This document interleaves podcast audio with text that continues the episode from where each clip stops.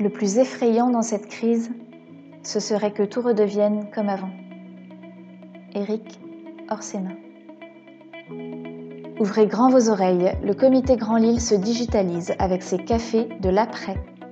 À partir du lundi 6 avril et les jours qui suivent à 13h45, on fait le tri entre le futile et l'essentiel, entre ce qui va rester du monde d'avant et ce qui va ou doit changer dans celui d'après.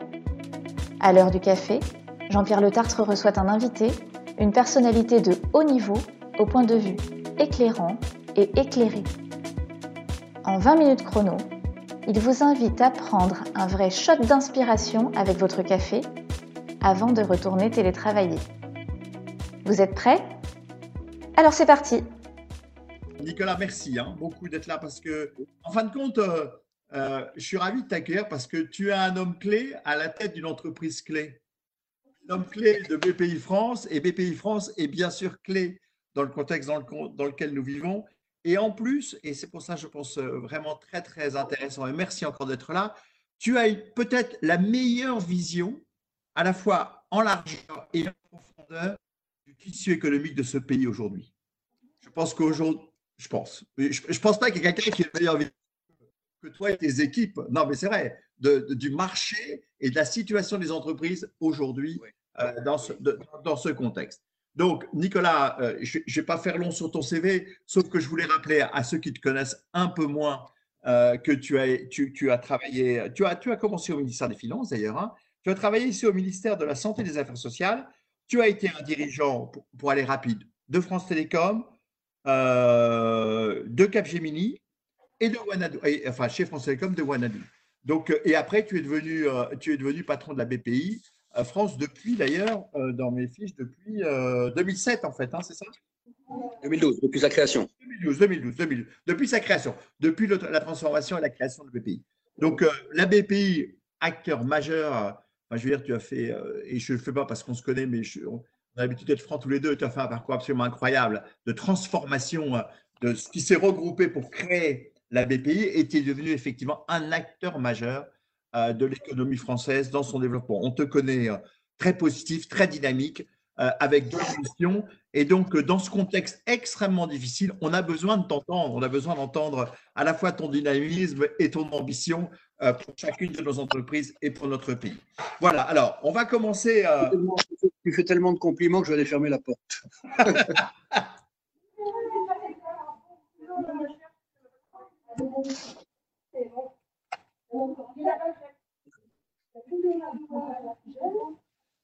Bonjour à tous. Oui, alors Nicolas, euh, peut-être euh, euh, pour commencer, on va, ce que je voudrais, c'est qu'on parle de ce qui s'est passé dans cette période de confinement. Je voudrais qu'on parle de l'art, assez vite d'ailleurs, parce que je voudrais qu'on passe à la période actuelle, qui est le déconfinement, et puis ensuite on parlera du post-déconfinement, si tu en es d'accord. Donc, sur, sur ce qui s'est passé, raconte-nous un petit peu comment tu as vécu ça à la tête de la BPI, parce que tu t'es trouvé dans une crise, un arrêt de l'activité, hein, et ayant un rôle essentiel qui était, en fin de compte, d'assurer la survie de nos entreprises euh, à l'arrêt. Comment tu as vécu ça? Écoute, dans la semaine qui a précédé, vous m'entendez bien là? Oui, on t'entend bien, oui. Dans la semaine qui a précédé le, le, discours du président de la République du 16 mars au soir, on a senti euh, que, que, que, ça partait dans le fossé hein, euh, et qu'il allait y avoir une fermeture administrative de l'économie. Et donc, euh, j'ai demandé à mes équipes de, préparer un plan d'urgence qui soit à la fois financier et psychologique, de manière à traiter, autant que possible hein, l'hyper-angoisse qui allait naître des annonces présidentielles. Au-delà de la fermeture des restaurants le samedi soir, et alors la fermeture des écoles et puis, et puis progressivement toute l'économie à partir du lundi soir. Donc on a, on a, on a, on a, on a euh, littéralement euh, autour de cette table ici euh, inventé un plan d'urgence avec des prêts garantis à 90% par BPI France de 10 à 30 millions d'euros qu'on a appelé les prêts à tout. Euh, on a euh, lancé également euh, la création de petits prêts avec les conseils régionaux tout de suite. Et puis, on a dit qu'on allait garantir à 90% la transformation des lignes de trésorerie en, prêts à moyen terme, ainsi que la couverture du risque sur, sur, les lignes de crédit confirmées. On a également décidé d'annoncer tout de suite que nous reporterions de six mois les échéances bancaires. et on est sorti avec ce plan en fait le samedi soir, c'est-à-dire le moment où les restaurants fermaient. Le dimanche, j'ai demandé à mes collaborateurs, partout dans, les 52 agences régionales, de commencer à appeler les clients pour les prévenir qu'on allait s'occuper d'eux, qu'il ne fallait pas avoir peur. Et le lundi matin, euh, bah, j'étais sur Europe 1 pour lancer ce plan d'urgence. Le prêt à tout, euh, on en a placé euh, en trois semaines pour à peu près 3,2 milliards d'euros. Sachant qu'une année normale, on fait 7 milliards d'euros de crédit à l'investissement. Et donc, quelque chose d'incroyable.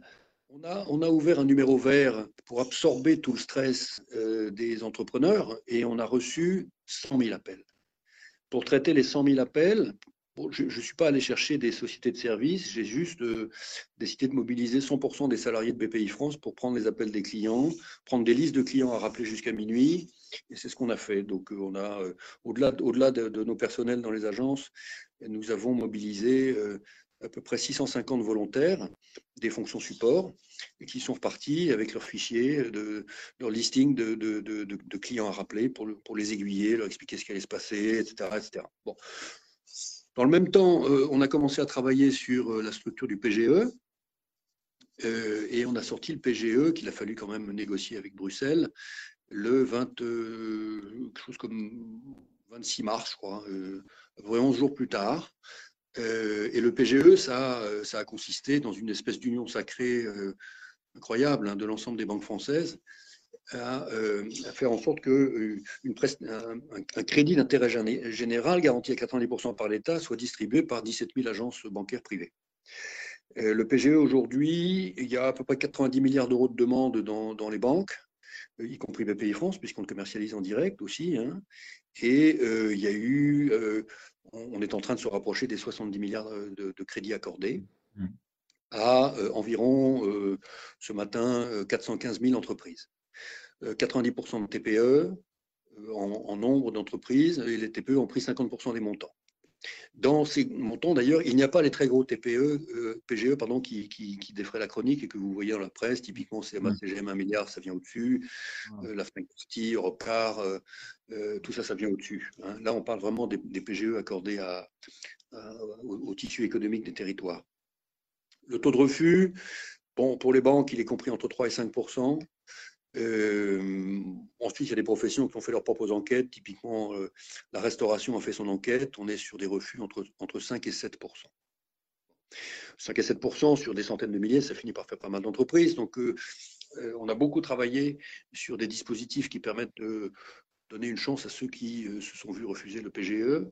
Et ces dispositifs sont de plusieurs formes. D'une part, il y a euh, les prêts rebonds, euh, qui sont des prêts de 10 000 à 300 000 euros à taux zéro, qui sont entièrement garantis par les conseils régionaux. Euh, et nous allons en faire pour à peu près 600 millions d'euros. D'autre part, il y a les avances remboursables des, des, fonds qui ont été également montés par les conseils régionaux, qui portent des noms différents, mais tous les noms commencent par euh, re et terminent par ans. Donc vous avez résistance, renaissance et résilience. Voilà. donc ça, c'est des fonds, c'est des fonds qui permettent de faire des petites avances remboursables à des entreprises vraiment euh, mal équipées pour aller chercher leur PGE dans les territoires. La Caisse des dépôts a contribué, euh, significativement d'ailleurs, avec des montants importants. Hein. Et, sinon, le principe de ces prêts, résilience, renaissance, etc., c'est que euh, leur volume est égal à 2 euros par euh, habitant de la région. Ont contribué les intercos, les départements, les métropoles et le conseil régional. Et puis il y a une troisième, euh, enveloppe qui permet également de combler les trous dans la raquette, qui va être activée à partir du début du mois de juin, qui est une enveloppe de 500 millions d'euros d'avance remboursable du FDES. Donc ça, c'est l'État, distribué par les, directs, les directs hein, et opéré par BPI France. Voilà. Alors, euh, donc tout ça a pris quand même euh, un peu, à la fois pas beaucoup de temps, puisque, euh, encore une fois, les prêts à tout étaient commercialisés dès le lundi matin. Et je peux vous dire que vous avez quantité d'entreprises qui sont précipitées pour prendre des prêts de 10, 20, 30 millions d'euros hein, sur des durations longues sans aucune garantie. Euh, et à des taux tout de même extrêmement favorables, puisque nous l'avons lancé à 2% hein, le, lundi, le lundi 15 mars. Et puis, euh, quand le PGE a, commencé à, arriver, bah, il est monté en puissance assez rapidement, pratiquement à hauteur de 1 milliard par jour. Hein. Donc là, là euh, on est à, comme je disais tout à l'heure, pas loin de 70 milliards d'euros accordés. On va aller jusqu'aux 100 milliards, ça c'est sûr. Et je pense qu'on ira plus loin, puisque le PGE va durer jusqu'à la fin de l'année. alors, ce qui a pris pas mal de temps dans, tous ces moments-là. Évidemment, vous imaginez les, coûts de coordination nécessaires pour monter des dispositifs qui sont quand même des montres suisses. Hein. C'est compliqué. Hein. Euh, enfin, on y est arrivé très très vite. Euh, j'ai envie de dire grâce au digital. Si on n'avait pas été confiné, je pense que ça nous aurait pris qu'un jour de plus. Ne serait-ce que se déplacer pour aller dans tous ces meetings où, euh, vous avez une espèce de, de, déperdition énergétique considérable finalement. Hein. Donc là, là dans une ambiance qui était une ambiance euh, à la fois très douce parce que le soleil brillait euh, et euh, incroyablement psychiquement chargé. Donc des espèces de trucs étonnants. Hein. C'est une sorte de, sorte de vent des globes par très beau temps. vent des globes par très beau temps. Dis-moi, on n'a jamais connu ça en fait, hein, un tel plan. C'est la première fois dans l'histoire de l'économie française qu'on a à la fois en termes de rapidité et d'intensité et de poids, en fait. Hein. Oui, la, BPI était prête. Ce qu'il y, a de formidable, il faut le dire, c'est que le, système bancaire français, finalement, euh, il était construit pour, pour, pouvoir faire ça aussi, c'est-à-dire euh, en instant de raison, émuler dans 17 000 agences, 50 mmh. agences de BPI France toute seule n'aurait pas pu faire. Tu, as pas été, euh, tu as été, euh, tu t'attendais à cette réaction positive des banques? C'est une question un peu compliquée à te poser là. Non, non, non, honnêtement, ce qui s'est passé, non, mais il faut dire les choses dans l'ordre. Hein. Les Allemands ont lancé leur plan de 500 milliards, qui était un plan de, au fond de, canalisation de garantie de l'État par la KfW, qui est un peu notre homologue euh, allemand, vers les banques allemandes. C'était très impressionnant quand les Allemands ont annoncé ça. Et donc les Français se sont dit, bah, il faut absolument qu'on annonce notre plan, nous. Euh, et, en proportion, euh, s'ils font 500, nous, on va faire 300. Maintenant, comment on distribue ça? Et c'est là où la FBF et le comité, exécutif de la FBF, c'est-à-dire euh, Jean-Laurent Bonafé, Frédéric Oudéa,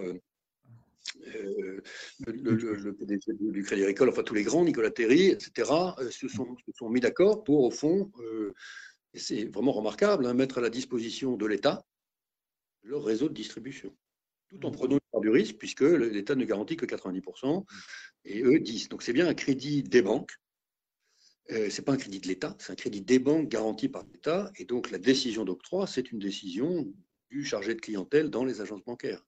Voilà. Euh, et donc, euh, ensuite, ensuite, ce qui est, ce qui est normal, c'est que dans un premier temps, ce n'est pas évident pour un, chargé de clientèle bancaire de, tout d'un coup distribuer un produit dans lequel il y a une forte composante d'aide d'État. Mmh. pas évident. Hein. Et, mais ça s'est fait très rapidement. En réalité, très rapidement. Dans un premier temps, ils ont commencé à poser un certain nombre de conditions qui n'étaient pas prévues dans le programme, et puis les conditions ont très rapidement sauté. Le management a fonctionné. Enfin, en tout cas, ça a été, effectivement très massif et très reconnu, je pense, par, globalement par les, par les chefs d'entreprise, même s'il peut y avoir quelques couacs. Et, j'irai ton réseau, euh, la BPI, les banques, ton réseau, ton réseau régional, et j'en profite pour saluer euh, aussi la BPI dans notre région qui a fait un super boulot là-dessus. Euh, et bon, alors maintenant, je voudrais qu'on passe peut-être à ce qui se passe aujourd'hui et surtout demain, si tu en es d'accord. déconfinement, parce qu'on est au fond peut-être dans une période presque plus difficile à gérer que celle qu'on a connue. Peut-être parce que ce déconfinement, on voit bien qu'il est compliqué pour les entreprises, qu'il présente beaucoup de risques, qu'on voit bien qu'on a on d'ailleurs, on sent tous aujourd'hui, euh, on a décidé une partie du confinement, mais on voit bien que ça n'a pas encore redémarré. Enfin, on le sent quand même quand on se promène dans les entreprises, donc même dans les rues. Euh, donc, euh, comment tu vois déjà ta vision déjà des chefs d'entreprise et des entreprises aujourd'hui? Comment tu les sens aujourd'hui? Comment tu vois les choses? Alors, écoute, ce sont des entrepreneurs. Donc, d'une certaine manière, l'incarcération, c'est pas leur truc du tout. Hein. Euh, j'ai sorti une tribune hier avec Olivier Torres, qui est un, merveilleux professeur d'économie, euh, qu'on a fait ensemble sur justement la psychologie de l'entrepreneur. L'entrepreneur, avant la crise, il était, très souvent hyper chargé, fonctionnant sur l'ensemble de ces réserves possibles d'endorphine et d'adrénaline, toujours un tout petit peu au bord du burn-out, hein, mais, c'est comme ça qu'il est construit. Et on est passé d'une sorte de, de, de, de pré-burn-out d'hyperactivité un burn-out d'incarcération et, d'empêchement. Hein, donc les entrepreneurs veulent sortir le plus rapidement possible de cet empêchement, et leur sujet, c'est de convaincre leurs salariés de revenir, hein, et de ne pas empiler toutes les raisons de ne pas revenir. La crèche qui n'est pas ouverte, le ci, le ça. Bon. Le fait est qu'on a chloroformé la société française. Il fallait la chloroformer, et maintenant il faut la défibriller. Hein. Et donc il y a eu le moment des soignants, et maintenant il y a le moment des réveillants. Hein. Donc, et qui sont les réveillants? Ceux qui vont secouer la société française, c'est les entrepreneurs. Et je pense qu'ils ont tout à fait conscience de cette responsabilité-là. Ça va leur demander une énergie euh, phénoménale. Ça tombe bien, euh, ce qui caractérise l'entrepreneur, c'est quand même l'énergie. Euh, mais, j'insiste sur ce point-là, et même presque avec gravité, c'est-à-dire que je, pense qu'entre un scénario qui est un scénario de reprise et un scénario qui est un scénario où la crise sanitaire devient, euh, par canaux de transmission successifs, euh, une, vraie crise économique. La différence entre les deux, bah, il, y a, plein d'éléments, bien entendu, notamment le contexte international, mais il y a une différence fondamentale, c'est la capacité du monde entrepreneurial à secouer la société française de sa torpeur. Hein. Euh, avec, avec tous ceux qui, l'entourent, y compris d'ailleurs nous. Hein. Nous, on va faire un gros exercice de communication, on sort une campagne de com la semaine prochaine, hein. et dans, le, dans le thème, et on se, relève et on se révèle. Bref, on se bouge, quoi. Euh, et qui d'autre que les entrepreneurs peuvent faire ça? Parce que, alors, on va avoir vraiment besoin, si, des journalistes sont dans la salle, on va vraiment, vraiment, j'insiste, avoir besoin des médias pour nous aider. Hein. Euh, de même que les médias ont, aidé les soignants, faut que les médias aident les réveillants. Hein, il, faut que il faut que les brigades qui vont défibriller le pays soient aidées par l'atmosphère collective. Hein. Parce que si on se tape un vent contraire qui, reste un vent sécuritaire, euh, euh, mélancolique et morbide, euh, ça, va être trop demandé aux entrepreneurs. Alors quand je dis qu'ensuite ça va beaucoup reposer sur eux, c'est que bah, il faut repartir en commerce. Quoi. Il faut vraiment tout de suite, tout de suite. Je sais que c'est difficile à entendre ce que je dis, mais en même temps je le pense. Donc à l'ancienne, porte à porte, on, on, vend les produits qu'on sort, on recrée du désir chez le consommateur et on relance, on relance la machine. Parce qu'il faut voir, euh, on est le pays qui s'est le plus arrêté de tous. Hein. donc, euh, Il, y a, beaucoup, beaucoup, beaucoup de gens qui se sont euh, finalement surpris à, apprécier ce frein d'urgence. Si en fait cette crise avait rencontré un désir latent de la société française de s'arrêter. Et donc maintenant, il faut vraiment repartir. Et la raison pour laquelle moi je suis au bureau là, c'est que c'est fini. C'est fini le confinement. C'est fini. Mmh. Voilà, on va tourner la page. Et je, je pense qu'on va la tourner. Simplement, les semaines comptent. Et euh, il, faut, euh, il faut vraiment réinstiller dans l'esprit de tout le monde que voilà, c'est reparti. Et que d'ailleurs, euh, il faut consommer. Il faut consommer. La vitalité doit reprendre ses droits. Alors maintenant, d'un point de vue plus quantitatif, si je regarde notre portefeuille de PME, celles dans lesquelles nous sommes investis, euh, nous, venons de procéder à une réévaluation de nos valeurs d'actifs. Euh, bon, la bonne nouvelle, c'est que euh, on n'a pas massacré les valeurs de, nos PME. C'est-à-dire qu'on a évidemment reprofilé complètement les business plans, etc. etc.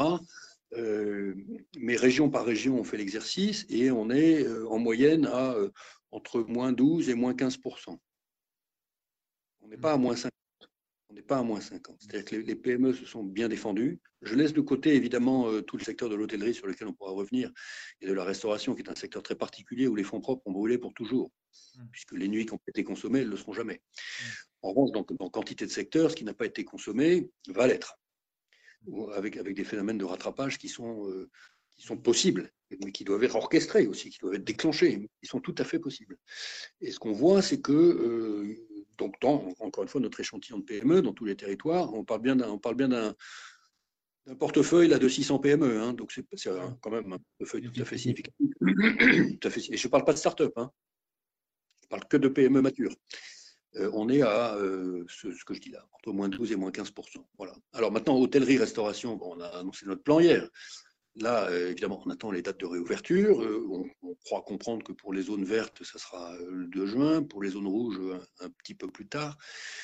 on va mettre le paquet, hein, on va mettre le paquet avec tout ce qui a été annoncé. Je, pourrais répondre à vos questions là-dessus, mais on va faire des fonds propres, on va faire l'accompagnement, on va faire du prêt, etc. On va, accélérer la digitalisation de, de l'ensemble de ce secteur-là. Ça prendra un tout petit peu plus de temps.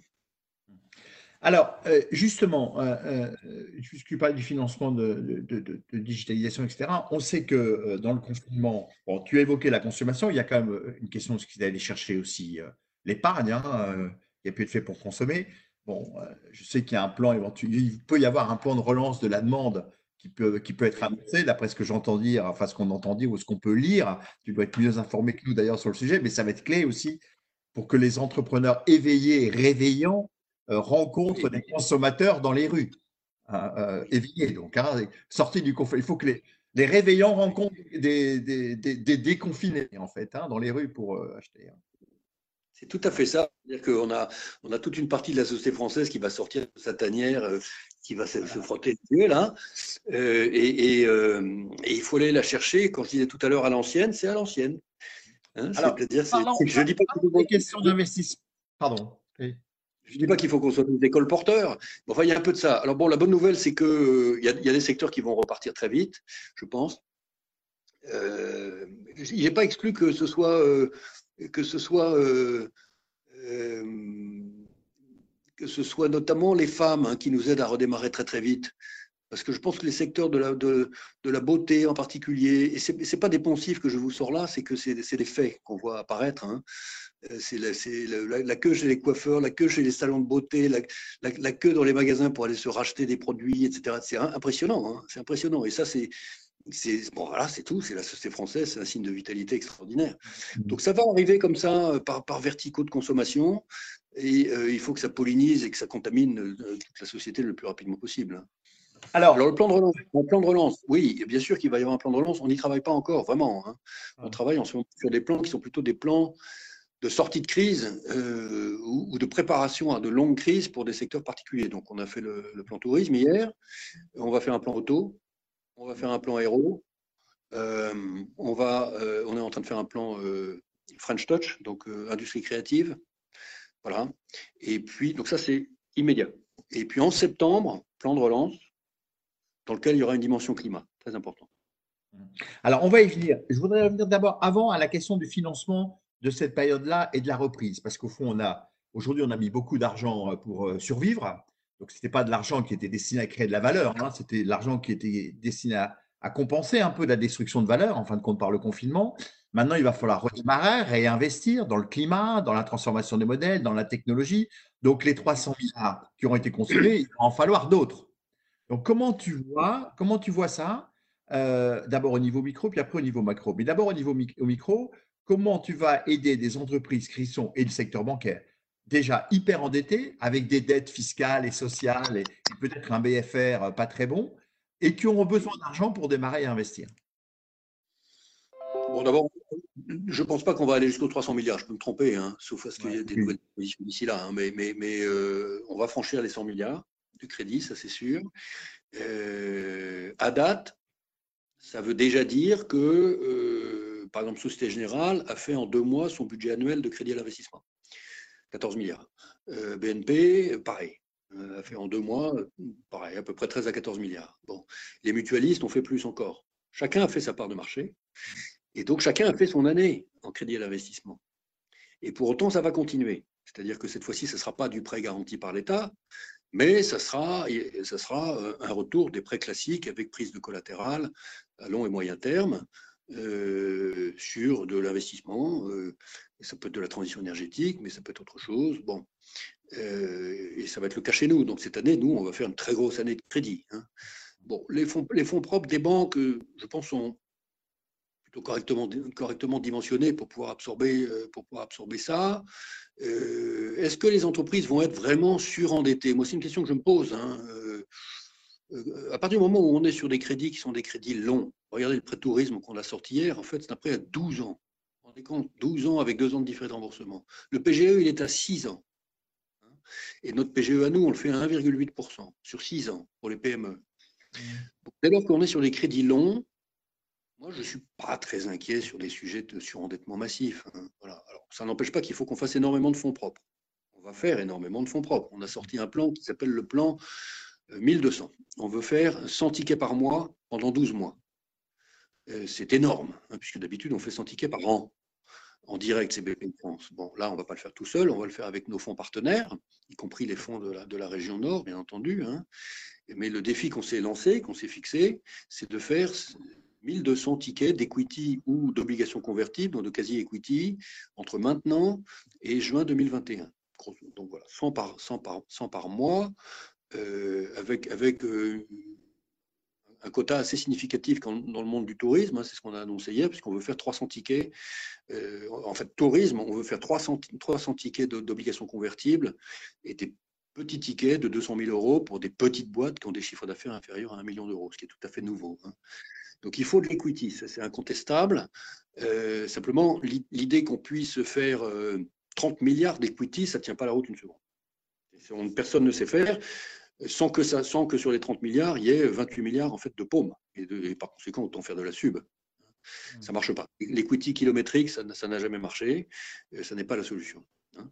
Donc il faut effectivement faire attention euh, euh, au surendettement, mais je pense que l'intérêt du dispositif qui a été bâti, c'est que les banques ont quand même fait vachement gaffe. Hein. C'est-à-dire qu'il y a, euh, si on prend par exemple le secteur qu'on a analysé de plus près pour, le plan d'hier, qui est la restauration, sur la restauration, il n'y a que 14% des demandes qui ont reçu trois mois euh, de PGE.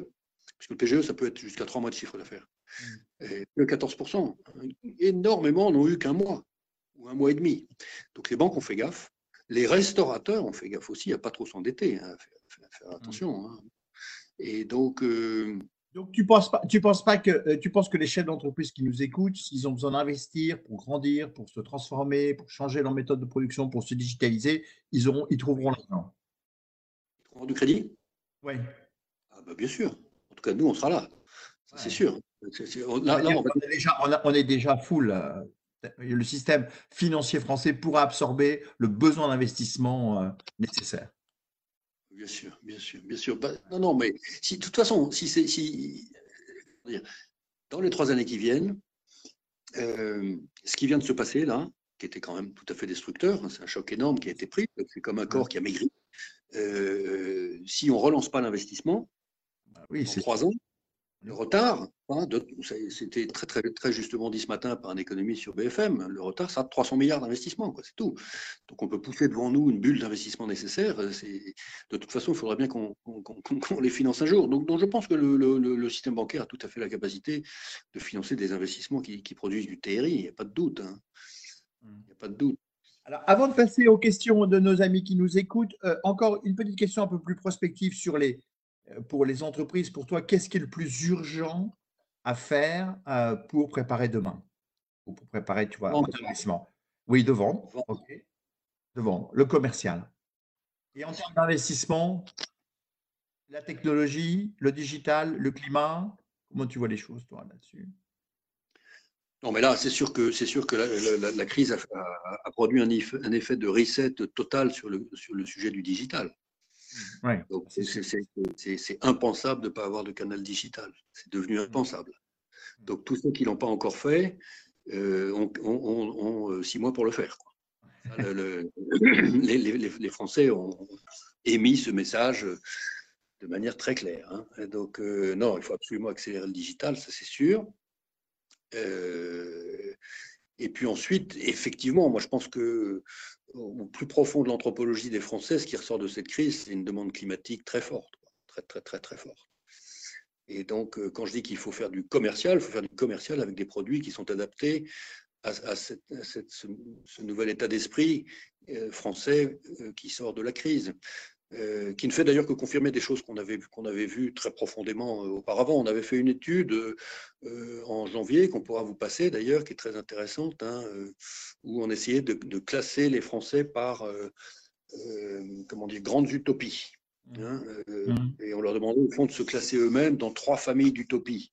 Il y avait une première utopie qui était l'utopie écolo décroissante, une deuxième qui était l'utopie techno-progressiste, et une troisième qui était l'utopie sécuritaire. Alors, euh, les résultats étaient euh, alarmants, puisque 55% des Français se mettaient dans l'utopie euh, écolo décroissante, 15% dans l'utopie techno-progressiste et le reste dans l'utopie sécuritaire. évidemment, quand on creuse, on s'aperçoit que les Français sont tous travaillés par ces trois utopies hein, et qu'on n'est jamais 100% dans la première ou 100% dans la dernière. Mmh. Mais ça dit quand même bien, il y a une, jolie expression qui est le fort intérieur, c'est le forum intérieur avec les pensées qui circulent comme un petit poids là.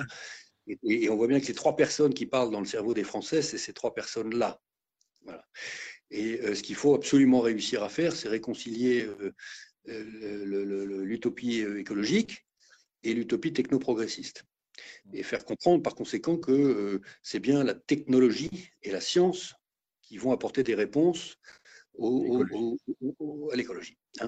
Parce que ce que, la, ce que la crise a montré là, c'est que deux mois de destruction radicale d'une économie moderne réduisent les émissions dans des proportions telles que si on veut atteindre en 2050 nos objectifs du traité de Paris, il faudrait qu'on confine deux mois tous les deux ans. on a fait le calcul deux mois tous les deux ans. Ça fait, oui, ça fait 300 milliards tous les deux ans, quoi. Voilà, à peu près, c'est un calcul rapide. Donc, ça ne va pas le faire. voilà. Donc, donc l'utopie écolo ne peut pas être l'utopie décroissante. Il faut la croissance, il faut, il faut, il faut du commerce et, il faut de la techno. Donc, c'est pour ça que BPI France va continuer de mettre un paquet d'argent sur la techno, le plan Deep Tech, évidemment, mais le financement d'innovation dans les entreprises, euh, le PIA 4, euh, euh, tout ça va se développer plus encore qu'auparavant. Et les entrepreneurs, et, les entrepreneurs doivent euh, inévitablement répondre à cette demande-là, sociale. Euh, on va passer aux questions de nos amis qui nous écoutent. Sébastien, est-ce que tu as euh, de nombreuses questions, j'imagine? Bonjour Nicolas, merci. Alors il y a un peu de bruit derrière moi parce que je suis ici à la Cité des Échanges, qui a transformé ses espaces de réception en atelier de tricotage, puisqu'on fabrique ici des blouses pour les soignants. Donc il y a encore des soignants avant les réveillants, mais en tout cas c'est aussi ça, pivoter donc, c'est la transition pour vous poser une question euh, qui est revenue souvent par les. Il y a 4 ou 500 personnes qui nous écoutent là. Comment je gère à la fois la survie et la transformation de ma boutique en même temps? Quel conseil vous pouvez donner à ces chefs d'entreprise qui se demandent ça? Bien sûr, bien sûr, bien sûr, bien sûr. Euh, bien sûr, non, mais je suis totalement conscient du truc. Euh, bon, d'abord, j'ai envie, de dire qu'il ne faut pas hésiter à se faire quand même accompagner. C'est-à-dire qu'il y, y, a des moments où euh, en effet, c'est tellement chargé en impératif stratégique que euh, rester seul devient euh, un, peu dangereux. Hein. Voilà, donc c'est pour ça que c'est pour ça que BPI France déploie toutes ses actions en conseil et en accompagnement. Donc, la, première, chose que je peux dire, hein, c'est qu'on a, on a, déployé un, un, module de conseil qui s'appelle 360 reprises, euh, qui peut vous aider. C'est-à-dire que vous avez la possibilité d'échanger des balles de ping-pong avec un consultant. Euh, ça nous paraît très utile. Hein. On va, on va, euh, alors on va le faire massivement dans le tourisme, on l'a annoncé hier, hein, mais de manière générale, on va le faire massivement tout court. Hein. Donc, on, voudrait faire 1000 diagnostics de reprise avec nos consultants et on les met à votre disposition. Bon, ça, c'est la première chose que le premier conseil que je donnerais, c'est euh, restez pas seul, quoi. Restez pas seul. Alors ça vaut, ça, je sais que dans le Nord, vous êtes, et d'ailleurs, euh, Jean-Pierre, euh, tu pilotes une communauté, hein, vous êtes très connectés les uns avec les autres. Hein. Vous êtes très, vous êtes très solidaires et collectifs. Ça me paraît fondamental.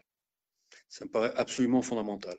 J'espère que ma réponse ne paraît pas une réponse de type Dr Coué, mais, mais vraiment j'y crois. Je vois tellement la différence dans le dialogue qu'on peut avoir avec nos clients entre ceux euh, qui, ont rompu leur solitude et les autres, notamment tous ceux qui ont participé à nos accélérateurs et qui sont restés très connectés avec leurs copains de, promo, hein, euh, ils, vont, ils vont plus vite. quoi. C'est incontestable. C'est-à-dire qu'ils arrivent à la fois à, gérer la difficulté dans le temps présent et, à préparer la transformation. Je, ne peux, je ne peux pas ne pas le constater.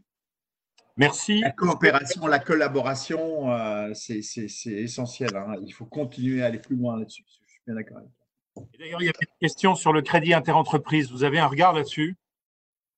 Oui, bah, sur le crédit interentreprise, c'est tout le sujet des assureurs crédits. Donc, on, a constaté effectivement que la réponse qui a été apportée, euh, qui était un copier-coller de la réponse de 2008-2009 avec les systèmes KPK+, n'était pas suffisante. La garantie de 10 milliards d'euros de l'État apportée, à COFAS, à Tradius et à leur Hermès était également insuffisante. Donc la direction du Trésor est en train de préparer un, modèle beaucoup plus généreux à l'allemande qui devrait, je pense, détendre le sujet. Alors une question de Jean-Yves, euh, si Jean-Pierre, tu nous octroies encore un peu de temps. Est-ce qu'il faut accentuer le soutien financier à des conditions sociales du type relocalisation, euh, impact environnemental, social, etc. J'ajouterai la question et emploi, parce qu'on voit bien que le sujet de l'emploi sera aussi celui de la rentrée. Hein. Moi, je n'y suis pas forcément extrêmement favorable.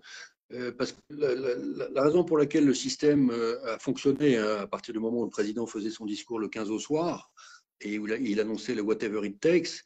Dans le whatever it takes, il y a euh, accepté de, casser des œufs pour faire l'omelette. Euh, on, a, voté trop de loin en France où on voulait faire des omelettes sans casser des œufs. Et donc en posant mille conditions qui ensuite, euh, dans la tubulure de l'administration française, se traduisent dans des trucs qui sont imbitables et inabsorbables par les entrepreneurs. Donc je préfère que ça soit super simple et qu'ensuite on travaille sur euh, d'autres moyens euh, d'influencer la décision euh, de, l'entrepreneur. Le, moyen principal, c'est quand même l'écoute du client. C'est le client qui demande maintenant que les produits soient un minimum décarbonés, que la dimension sociale dans le territoire soit prise en compte, etc. Donc si le client est vraiment carrément au centre, je pense que c'est déjà pas mal. Alors ensuite, sur des dispositifs hyper généreux de l'État, en rythme de croisière, on, pourra, on pourra poser deux, trois conditions, oui. Sébastien, une dernière question? Ouais, peut-être une, une, dernière question. Euh, aujourd'hui, on, voit tous là une affiche derrière vous et qui interpelle beaucoup des, sur votre gauche. Euh, l'exportation aujourd'hui, comment je fais? Ça, c'est vraiment compliqué. Hein. Ça, je suis d'accord. Il, il, y a 50% des exportateurs qui sont à l'arrêt aujourd'hui. Bon, nos, activités de financement de l'export continuent de fonctionner pour, pour, pour autant. Hein.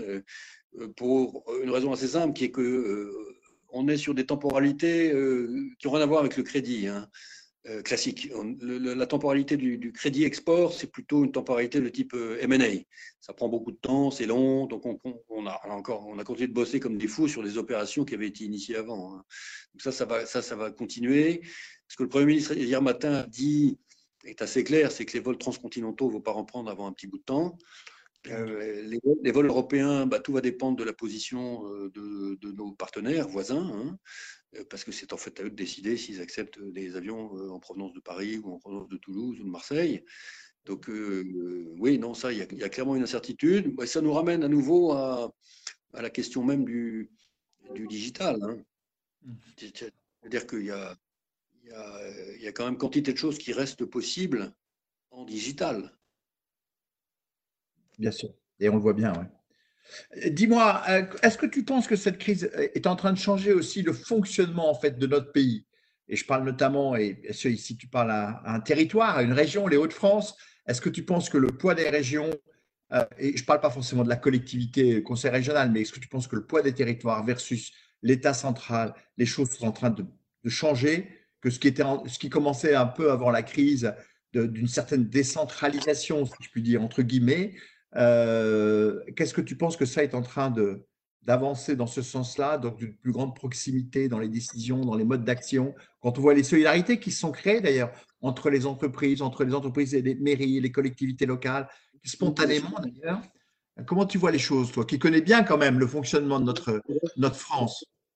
Oui, non, moi je trouve, enfin, moi je, vois les choses toujours euh, plutôt en verre à moitié plein. Hein.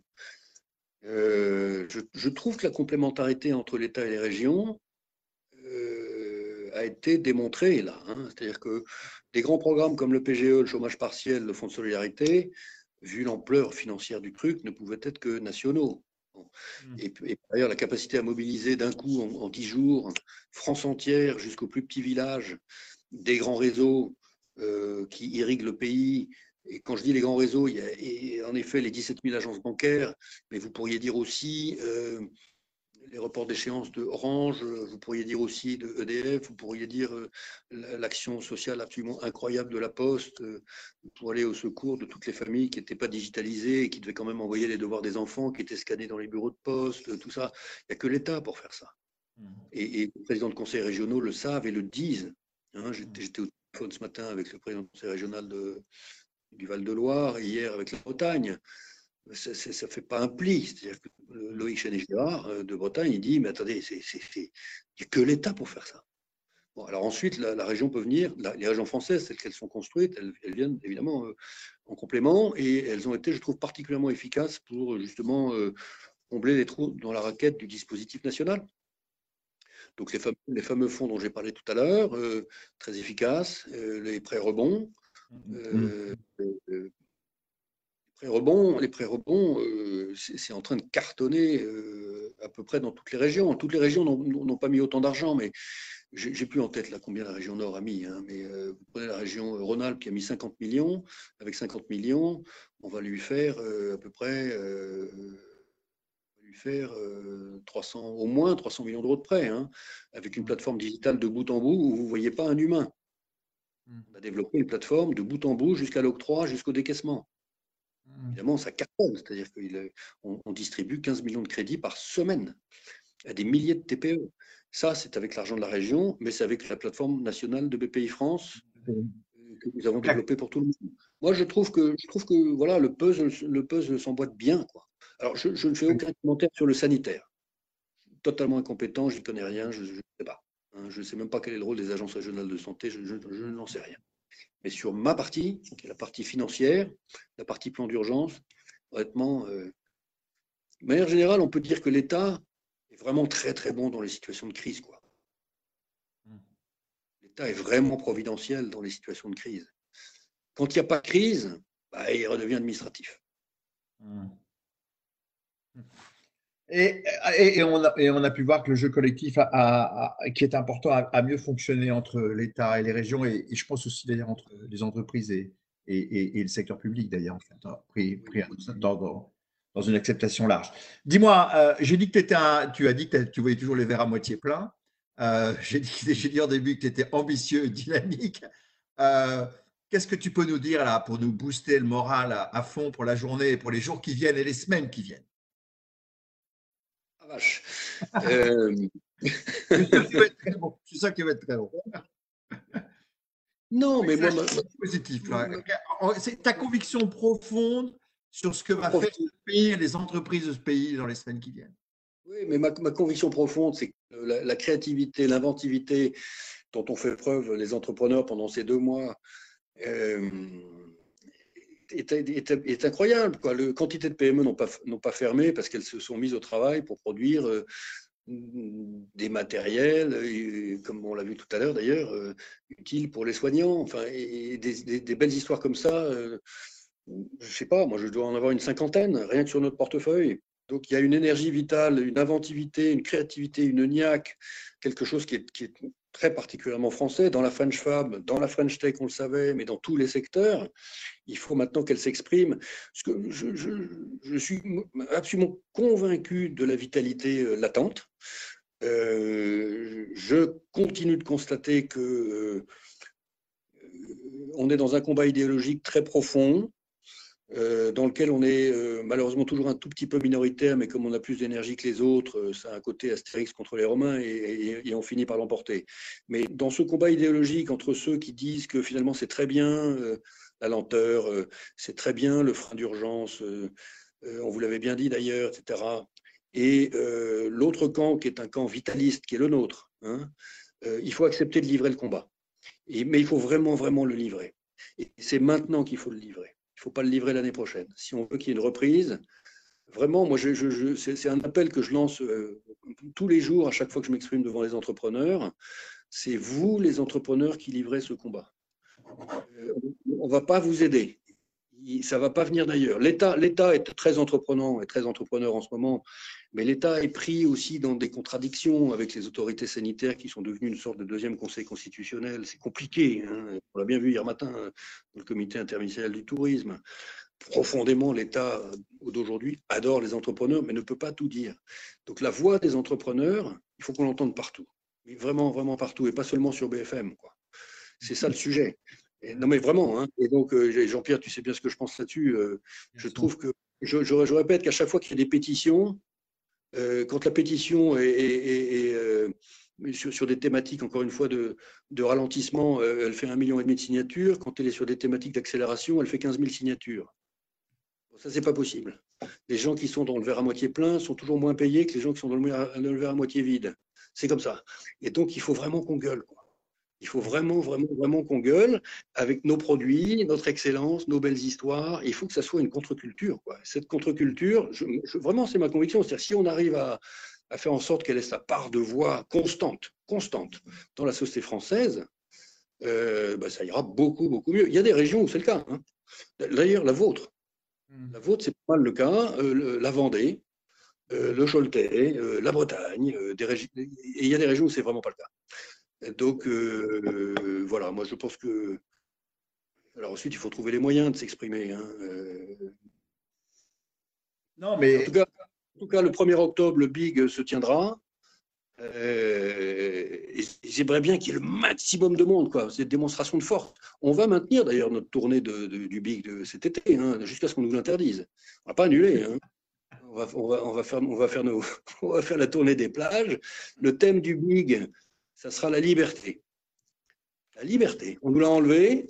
Eh ben, euh, moi, j'aimerais bien qu'il y ait 50 000 entrepreneurs dans le stade qui, qui hurlent l'hymne à la liberté. La liberté. Je, savais, je, savais, bien, Nicolas, que tu serais, tu serais de donner la pêche et que, et que ton, appel à, ton appel au combat, à la parole, à porter la culture euh, auquel on est tous convaincus. Hein.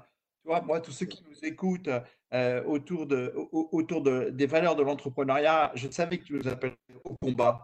J'allais dire à la révolte, pas quand même, parce que je ne peux pas dire ça, tu peux avoir une question, parce qu'il faut quand même respecter les barrières sanitaires, mais, euh, de savoir pousser les limites euh, jusqu'au bout. Quoi, hein, voilà, c'est ça qui est important. Tu nous as dit, tu nous as, j'ai bien aimé en fait, une chose que tu as dit quand tu dis au fond, l'État a pour une fois accepté de casser les œufs. Euh, ça veut dire, en fait, pour moi, c'est l'autre façon, c'est qu'il a accepté un peu plus qu'avant de faire confiance aux acteurs. Oui, bien sûr. Il n'a pas, pas, pas, passé trop de réunions parce qu'on n'avait pas le temps à se poser la question de savoir comment on allait se faire baiser. Voilà, exactement. mais si je vous raconte la vie quotidienne des services dans les administrations, c'est-à-dire qu'on fait une loi. Bon, alors la conversation commence autour d'une table, comme cette table. Donc euh, euh, les bonnes intentions démarrent. Il faut faire une loi parce que tac, tac, tac, tac. Puis il y en a un qui dit Ouais, mais attends là, si on fait ça, euh, on peut se faire baiser. et alors là, tout d'un coup, créativité incroyable autour de la table. Euh, et, à la fin des, et à la fin des fins, c'est une espèce de, de, de, de, tu vois, de migado. là, là, il n'y a pas eu le temps. Il n'y a pas eu le temps.